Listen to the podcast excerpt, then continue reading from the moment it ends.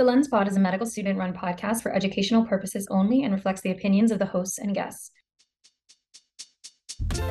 Hello, everyone, and welcome to the Lens Pod, a medical student ophthalmology podcast. My name is Victor. And I'm Haley. And we are your medical student hosts for this episode. In this episode, we speak with Dr. Katherine Hu to learn about what medical students should know before getting involved in policy and advocacy in ophthalmology. I'm extremely excited today to introduce Dr. Hu. I first met Dr. Hu at an ophthalmology conference where she gave a really inspiring and empowering talk about advocacy work that brought about policy change. At that moment, I knew that we had to have her on the show. So, Dr. Hu attended medical school at St. Louis University School of Medicine, then completed her ophthalmology residency at the John A. Moran Eye Center at the University of Utah, where she's currently completing her fellowship in cornea. Welcome to the podcast, Dr. Hu. We're delighted to have you on today. Thanks so much for having me. Excited to be here. Before we start, we'd like to do a short icebreaker segment called Pick of the Week. So, is there anything that you read, watched, listened to, or did lately that you really enjoyed and would recommend to our listeners? Ooh, that's a good one. I actually, I don't know how appropriate, but I just watched a movie called Nobody yesterday. I don't know if you guys have watched it, but um, I'm a big Breaking Bad and Better Call Saul fan, and Bob Odenkirk is in this. He's like, it's a exquisitely violent, but kind of a good like dark comedy action drama. So I actually really enjoyed it. So if you want to check it out, just definitely R rated. Oh, that, yeah, that's awesome. And uh, do you have a book or podcast or media recommendation for medical students interested in ophthalmology? yeah, I know others on your podcast have mentioned Tim Root's OphthoBook, which I feel like is really great. Um, he also has, you know, online videos that also supplement that and also PDFs that are really digestible. Um, and then also at our own Moran Eye Center, we have something that's called Moran Core. And there is a basic ophthalmology review section that has topics written by medical students for medical students or, you know, primary care providers who are not in ophthalmology on various topics like, um, you know, basic eye, eye exam approaches and things like that. So shameless plug for that for sure. Thanks for sharing that. So just to get things started, your experience in advocacy and policy, can you share with our listeners what advocacy means to you? Yeah, yeah. I know advocacy can sound like a very broad and scary topic, but really to me, it means just speaking up on a proposal or policy or issue that you're passionate about. It can be as little as having a conversation with somebody in clinic or just asking your patients, oh, have you heard about this policy in clinic? Um, or even, you know, going as large as testifying in front of a legislative body. Uh, but really it just means speaking up or speaking out and talking about issues that are uh, matter to you. Okay, great. And I guess maybe from an ophthalmology standpoint, or if you want to share more about how doctors in general like how do they contribute to advocacy? Yeah absolutely. So um, in utah we actually had a, a, scope battle and that's kind of the biggest kind of the hottest topic especially across the country in various states where practitioners like you know optometrists are widening or trying to broaden their scope of practice by doing surgeries such as laser surgery injections intraocular injections and procedures. And so that's kind of the the most recent and kind of the biggest project that I was involved with last year, last January in 2022, um, we had a scope battle in Utah. And so that involvement was we had a group of ophthalmologists on our board of directors at the state society level. So it was the Utah Opt- uh, Ophthalmology Society. Um, and we organized speaking to legislators and then also testifying when they had a hearing for a bill that would support scope expansion. I wanted to try and digest a little bit of what you were saying. For those listeners who may not be familiar with the impact of optometrists kind of expanding their practice, could you describe how that's harmful to patients and why it's important for ophthalmologists or residents, fellows, medical students to advocate for the protection of certain practices? Absolutely. So, in Utah in particular, the bill that was proposed last year by the optometrists was to widen the scope of practice, not only to have um, certain surgeries such as um, YAG lasers, LPI, and SLT, um, but also intraocular injections, and also just kind of offered um, the way that it was written, it also offered opportunity for any procedures that were not listed to be maybe fair game in the future. So just in terms of, you know, our relationship with optometrists, first and foremost, is so valuable. They help so many of our patients. We refer a lot of our patients to optometrists. But there is a difference, of course, in our training in the fact that as physicians, we go to medical school and um, then also complete an additional four years of residency. And for a lot of legislators, they don't understand the difference in training. And um, the other thing, too, is as a young trainee, it's about kind of protecting the profession. And I know that we always say at AAO, they always say surgery by surgeons. And that's another thing that is really important as well. Another thing is that uh, in terms of the level of training for the optometrist learning to do these lasers, um, it could be something like a weekend course. Um, it may not be on a live patient. In my experience as a as a resident, I did maybe 10 or 20 YAG lasers um, in my intern year. So we were really fortunate to do those procedures, but that was always supervised by an attending physician. And so it's uh, not clear how they're going to learn how to use these lasers safely. So a big part of it is definitely patient safety. And then also the fact that these are patients that may have complications and who's going to manage those complications. Typically, it's going to be ophthalmologists. So a lot of it does have to come down to patient safety and also the training as well for uh, you know a class of four ophthalmology residents. Training is as concentrated as possible and you're learning these and having repetition. And in a class of maybe 40 to 60 optometry students that can definitely be a dilution of training. I'm I'm really glad that you clarified that because I actually had this conversation or a similar one with an attending when I was at Women in Ophthalmology and I kind of asked them, you know, why would this be a problem? And they mentioned a lot of what you said, but they also mentioned how misinformation or misadvertisement and it's advertised as this idea of expanding care to rural communities and having more optometrists with this scope of practice means better care for patients and more more access but i think the reverse could actually happen as well and these vulnerable populations or people that are in these underserved areas that no one else wants to work would now be having optometrists who aren't entirely trained um, to the level or the standard of care that's necessary. So I think that's another really interesting point that he brought up in our conversation. And um, again just highlights the impact of going and having what sounds like a pretty simple conversation with the senator about hey let me just allow you to understand the differences between our training and their training and why this could be really detrimental or devastating for patient care yeah, and I'm really glad that you brought up the, the fact of access because I think a lot of, you know, an argument is that there are patients that don't have access to an ophthalmologist. But actually, at least in our states and in many states, if you map out the optometrists and ophthalmologists, there's usually one ophthalmologist within 15 to 30 minutes drive of every optometrist. So it's not an access to care issue, and that has actually been debunked in a lot of states. Um, and we have, you know, maps and infographics that we've given to legislators. And like you said, also, um, you know, opening the door for more opportunity to perform procedures doesn't always mean that there's going to be the correct use of procedure. For example, if you have a patient with an IOL who may need an IOL exchange in the future, or of course there's you know complications of YAG pits, things like that. And there's actually a JAMA ophthalmology article that was written that showed that optometrists in uh, states in states that this is legal for optometrists to do uh, lasers, um, they were actually more likely to repeat procedures or um, there was a higher frequency of SLT procedures for optometrists versus ophthalmologists. So I always say, you know, in my in, when I was preparing to do a testimony for our legislators, I was saying, um, you know, our our training is is a lot more nuanced and complex in the fact that you know good medical care is not always knowing how to turn on a button and push a laser. It's also um, you know about using clinical judgment and monitoring to disease progression and knowing when not to do a procedure is just as important as doing a procedure. Wow, that's such a great point. Oh, I had actually one point that this actually just came up on.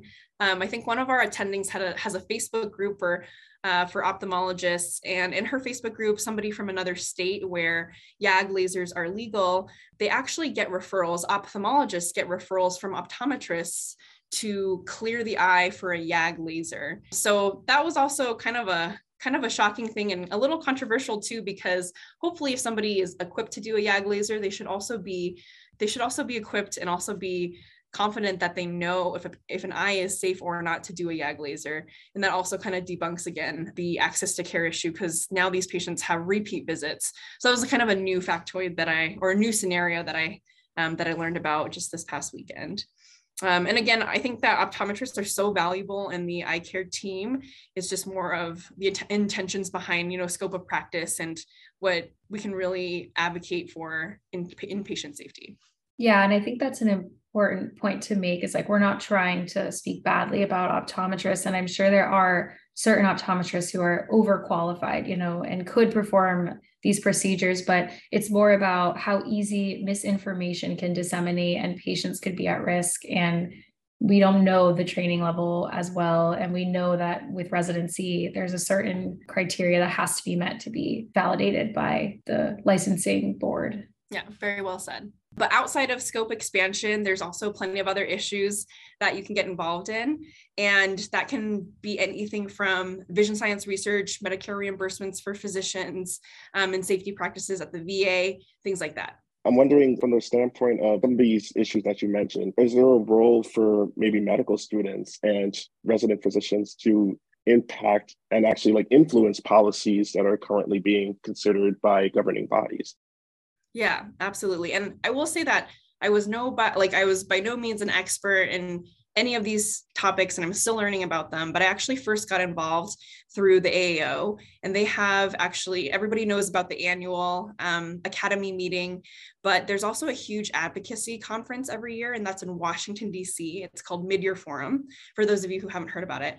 But usually your ophthalmology state society or your institution will sponsor trainees to go to Washington, DC every year. And that's actually where I found out about a lot of these issues. And it's really empowering because the AAO actually provides you with these like short snippets and these very, very summarized and well packaged materials. And you actually go to Capitol Hill and meet with senators and legislators about these national topics. And so it's really empowering because they have, you know, webinars and they have these like very digestible pieces of information and you feel really well informed. The other thing too is that for medical students, you can always get involved with uh, your state society. I think most state societies, and when I, when I say state society, it means that usually every state has their own ophthalmology society. And there's usually um, a branch or subgroup of young ophthalmologists. And I'm sure if you talk to the residents or um, other people that you're training with that are more familiar with the state society, there can be a chapter or an opportunity for you even to start a young ophthalmology chapter for your state society and then just be more informed that way as well for your guys' knowledge too, like the mid-year forum is an awesome conference to go to because they literally will put together these packets. They'll be like, they'll be like, day one, these are the bullet points we'll discuss. Day two, this is the congressperson you're going to meet with. This is who the staff member, this is their name. These are their interests and their policy interests. And these are the committees they sit on. Pretty much give you a script with talking points. And then, of course, you come in with your own personal stories. So it's just really empowering and it's just an awesome conference to go to. And they actually do have a ambassadors program, a advocacy ambassador program. And not only do usually uh, your institution or a or your state society or even some just like national like women in ophthalmology will always sponsor somebody to go to the conference. So just a lot of opportunities. Usually usually those spots go to residents but medical students can i'm sure if you showed interest they could have they could work out something or at least that's at least an avenue that you can pursue so I'm actually curious, kind of like pivoting to how advocacy has played a role in like your own career and professional development. Any like sort of like positive impacts that doing this kind of work has had in your own career development? Yeah, that's a great question. I think, like I said, Mid-Year Forum was really eye-opening to me the first time I went to Washington, D.C., meeting all these amazing people at AAO and who work on Capitol Hill as well, just how passionate they are. And also, it's an amazing experience because, well, I will first say that um, I, am very lucky that at uh, the Moran Eye Center, they actually pledged to sponsor um, a resident to go to mid-year forum at least once in um, their residency career. So they send four residents usually a year. So it's really just a really cool experience to um, kind of strategize with your co-residents and figure out what kind of topics you want to present. And it also really helps with you know public speaking and then just meeting all these people who are so passionate about these topics. And it can like i said range from it doesn't have to be scope. Um, a lot of times a very common topic that they always advocate for every year to our legislators is Medicare reimbursements for physicians, vision science research from the NIH, and then safety practices at the VA. Um, and those are all topics that I think anyone who, you know, anyone can get behind really. I appreciate you sharing that. And you, you had mentioned about uh, practicing public speaking. I actually want to ask you a quick question about it can be quite a daunting task for medical students who spend a lot of time studying to and for other trainees to get up in front of people and you know advocate for things and practice their public speaking. Do you have any advice on overcoming those fears? Yeah, the first thing I would say is that I will be the first person to tell you that I am not great at public speaking or it doesn't come easily to me. And I think that a lot of people who come off as really confident, there is really no secret around it. It's just a lot of practice. So, as unglamorous as it is i am somebody who has to write out a script word for word and practice it a ton especially if there's like you know powerpoint or formal presentation um, i've always had to put in time to like rehearse a script and practice slide transitions um, there are definitely those people who can seem supernatural and perform off the cuff. But for me, it's just been kind of about repetition. Um, whether it's grand rounds or even testifying in front of a legislative body, that's kind of the best advice I have, especially practicing and saying things physically out loud and timing yourself so you know how long it actually takes you to get through a presentation. Um, and then also seeking advice and feedback from, you know, somebody in your senior, like a resident, in terms of actually, you know, the, the value of your voice I would not be nervous about that. As in, as a medical student, even you can share personal stories. And I think that legislative bodies or even other, you know, other people who are in charge of policy connect usually more to the younger trainees. They see you more as an even playing field than a full fledged attending. So sharing a personal story can be just as powerful. For example, when I was preparing for my testimony for our scope battle last year, I didn't really go through nuts and bolts and the nitty gritty details of our training and differences per se, but I told a story about how the first time I performed a YAG laser, it was at the VA on a veteran with Parkinson's disease. And the laser was, there are just, you know, variables that you can't really control for or foresee, like your target kind of going in and out of focus, the patient being really uncomfortable, being very nervous, and things like that, and how having an attending with a lot more experience can provide a lot of support. And then I kind of went into again what it means to be a physician and what it means to be able to have the privilege to perform these procedures safely, but also know when not to perform procedures. So, again, if you kind of tell your personal story, that can definitely speak volumes. Oh, I feel like that's such great advice. And I, feel like in my from my own experience, when I use story and I tell things vividly from my own personal experience, like people look at themselves and they realize like they're like oh wow i never thought about it like that or i never really thought that you know that this is the experience that you're going through and i think that's especially important in medicine we see a lot of very specific niche things in the hospital or wherever clinic that we're working that you know people that are making policy decisions are not necessarily seeing on a daily basis if at all so um, I think them having that perspective is so important. And what what you said is very true. Like everybody, every healthcare worker's um, experience is valuable, especially when presenting that information to people who are making these very important policy decisions. I also liked that you mentioned talking to yourself because I think that's something that I've always done and it feels really silly, but it's the best way to kind of hear something you're saying and kind of realize sometimes that maybe I shouldn't say that or maybe I need to reword that because it's not coming out the way that I want it to. And I think that's advice like for interviewing and ev- any other form of, you know, having to speak uh, with authority or someone that you want to impress. Yeah, absolutely. I'll be like practicing parts of a presentation in the car. I was going to say car rides.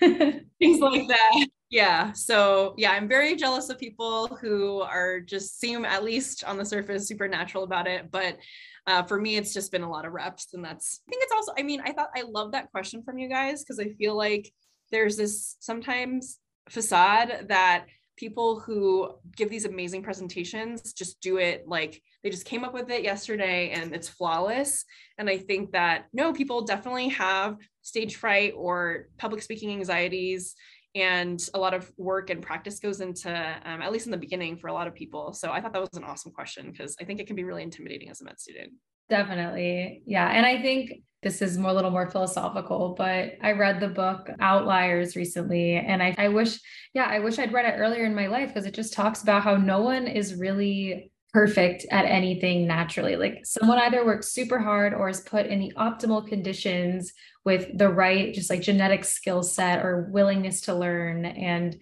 everything can be mastered. And I feel like we have this false impression of medicine that everyone is just so good at everything and it's so effortless. And that's just not the reality. Anyone could be good at public speaking if you want to be. Yeah, it's the same thing when you guys like when you guys are applying and then get into residency and clinical encounters and then surgery. You'll like do your first surgery and you'll be like that was so horrible. I can't believe i'm here. What am i doing? It's it's never going to be good. And it's like definitely not. Like you just got to get those reps.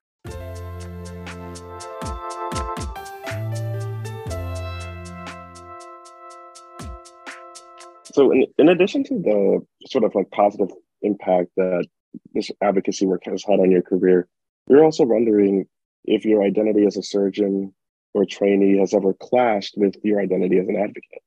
And if so, how did you navigate that? Oh, that is a really good question. I can't say that my role as an advocate has ever clashed with my role as a trainee or a surgeon. If anything, I feel like it's made me more comfortable. I mean, I think that even as medical students, you advocate for your patients every day. You know, if you see something on rounds or if you feel like um, you can do better for a patient, either from contacting their family or speaking up when they have a complaint. I think that we advocate for our patients every day. And this is just an extension of that. It has been a little bit uncomfortable uh, in certain situations. These are not fun conversations to have, especially if you have close colleagues who are optometrists. I have very close friends who are optometrists who I absolutely love and adore and respect. And they've actually, we've had conversations about this, and they've told me that it's a very small subset, but a very vocal subset of optometrists who want to expand care in this way. So I would just say it hasn't really interfered with my career, but it actually has open the door for uncomfortable conversations, but also I think a lot of personal growth and education as well.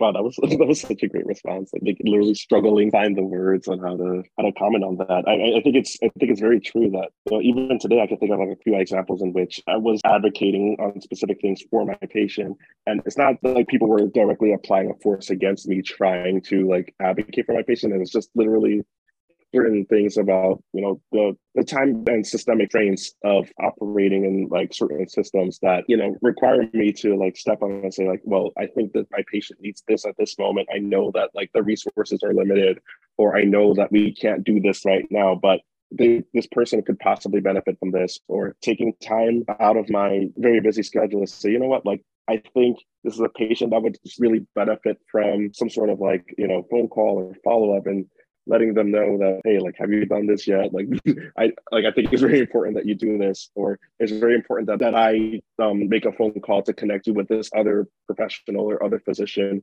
who can possibly help you with this issue that i personally can't help you with. I think those are things that are very important and think that we practice every day as medical students and as healthcare professionals. You know think um, if we have an opportunity or or practice skills in you know advocating on a on a larger level and making a change on a macro level, like that's also pretty cool as well. So I really do appreciate you sharing that. Yeah. And I, I, think those conversations can also help you fuel your debate. You know, if someone kind of gives you a an argument, you can think about it and then you can develop a response for it. So I think it can also be beneficial. And like you said, advocacy doesn't have to be going, you know, to the House of Representatives for your state, but also i've seen it through research and you mentioned you know that article talking about how there's more repeat procedures for optometrists and it's kind of epidemiology or getting the numbers out there to show and define the problem. So i definitely think there's many ways students can get involved and you've touched on a lot of them which is great. Yeah and i think you just brought up a really good point that again that i had kind of touched on in the beginning that advocacy doesn't have to be you going to the state capitol and testifying in a, a, bill hearing. I think that that's what people think of when they think about advocacy, and that can be a part of it if that opportunity arises. But it's also just having small conversations, even with attendings. Um, a lot of the a lot of the kind of mobilization of getting people motivated to contact their legislator as you can tell you know or as you probably know inertia is is really really hard sometimes to overcome and just picking up the phone can be 90% of it is doing it, but it can be really, really difficult to want to pick up a phone to talk to somebody. But a lot of the efforts and grassroots conversation uh, conversations were just asking someone like, "Hey, what do you think about this issue? Is this something that I should be worried about? Are you worried about it?" Um, and that can also just, you know, have a really good snowball effect and a big impact in a good way. Yeah, speaking on that, I think you like you touched on on quite a few ways for students and residents to get involved. Um, maybe like if you can give like a just very um, brief summary on like let's say like I'm a third year medical student or second year, first year doesn't matter. Like I feel very passionate about an issue. How can I get involved today? Yeah, that's a really good question. I would say most states will have a state, not only a state ophthalmology society, which I think is great to contact, you know, who's ever the president of that or if there's a resident representative talking to them about how you can get involved with a certain issue. And then medicine at large too there's usually we have the utah medical association and that's just the larger physicians association for the state. And most states will also have you know a, um, a state physician society those are great ways to get in touch with other doctors and attendings who are passionate about the same issue or get resources from their lobbyist or even being connected to a legislator if you even want to write a bill or even see you know what resources are out there for you on this specific topic. Of course like I, I know a lot of residents are involved with qi projects and that's also a form of advocacy. So you know doing a qi project doing quality improvement working with a resident whether it's clinic flow or paperwork or doing a certain process a certain way i think that's also a great way about you know your own institution and how you can be involved in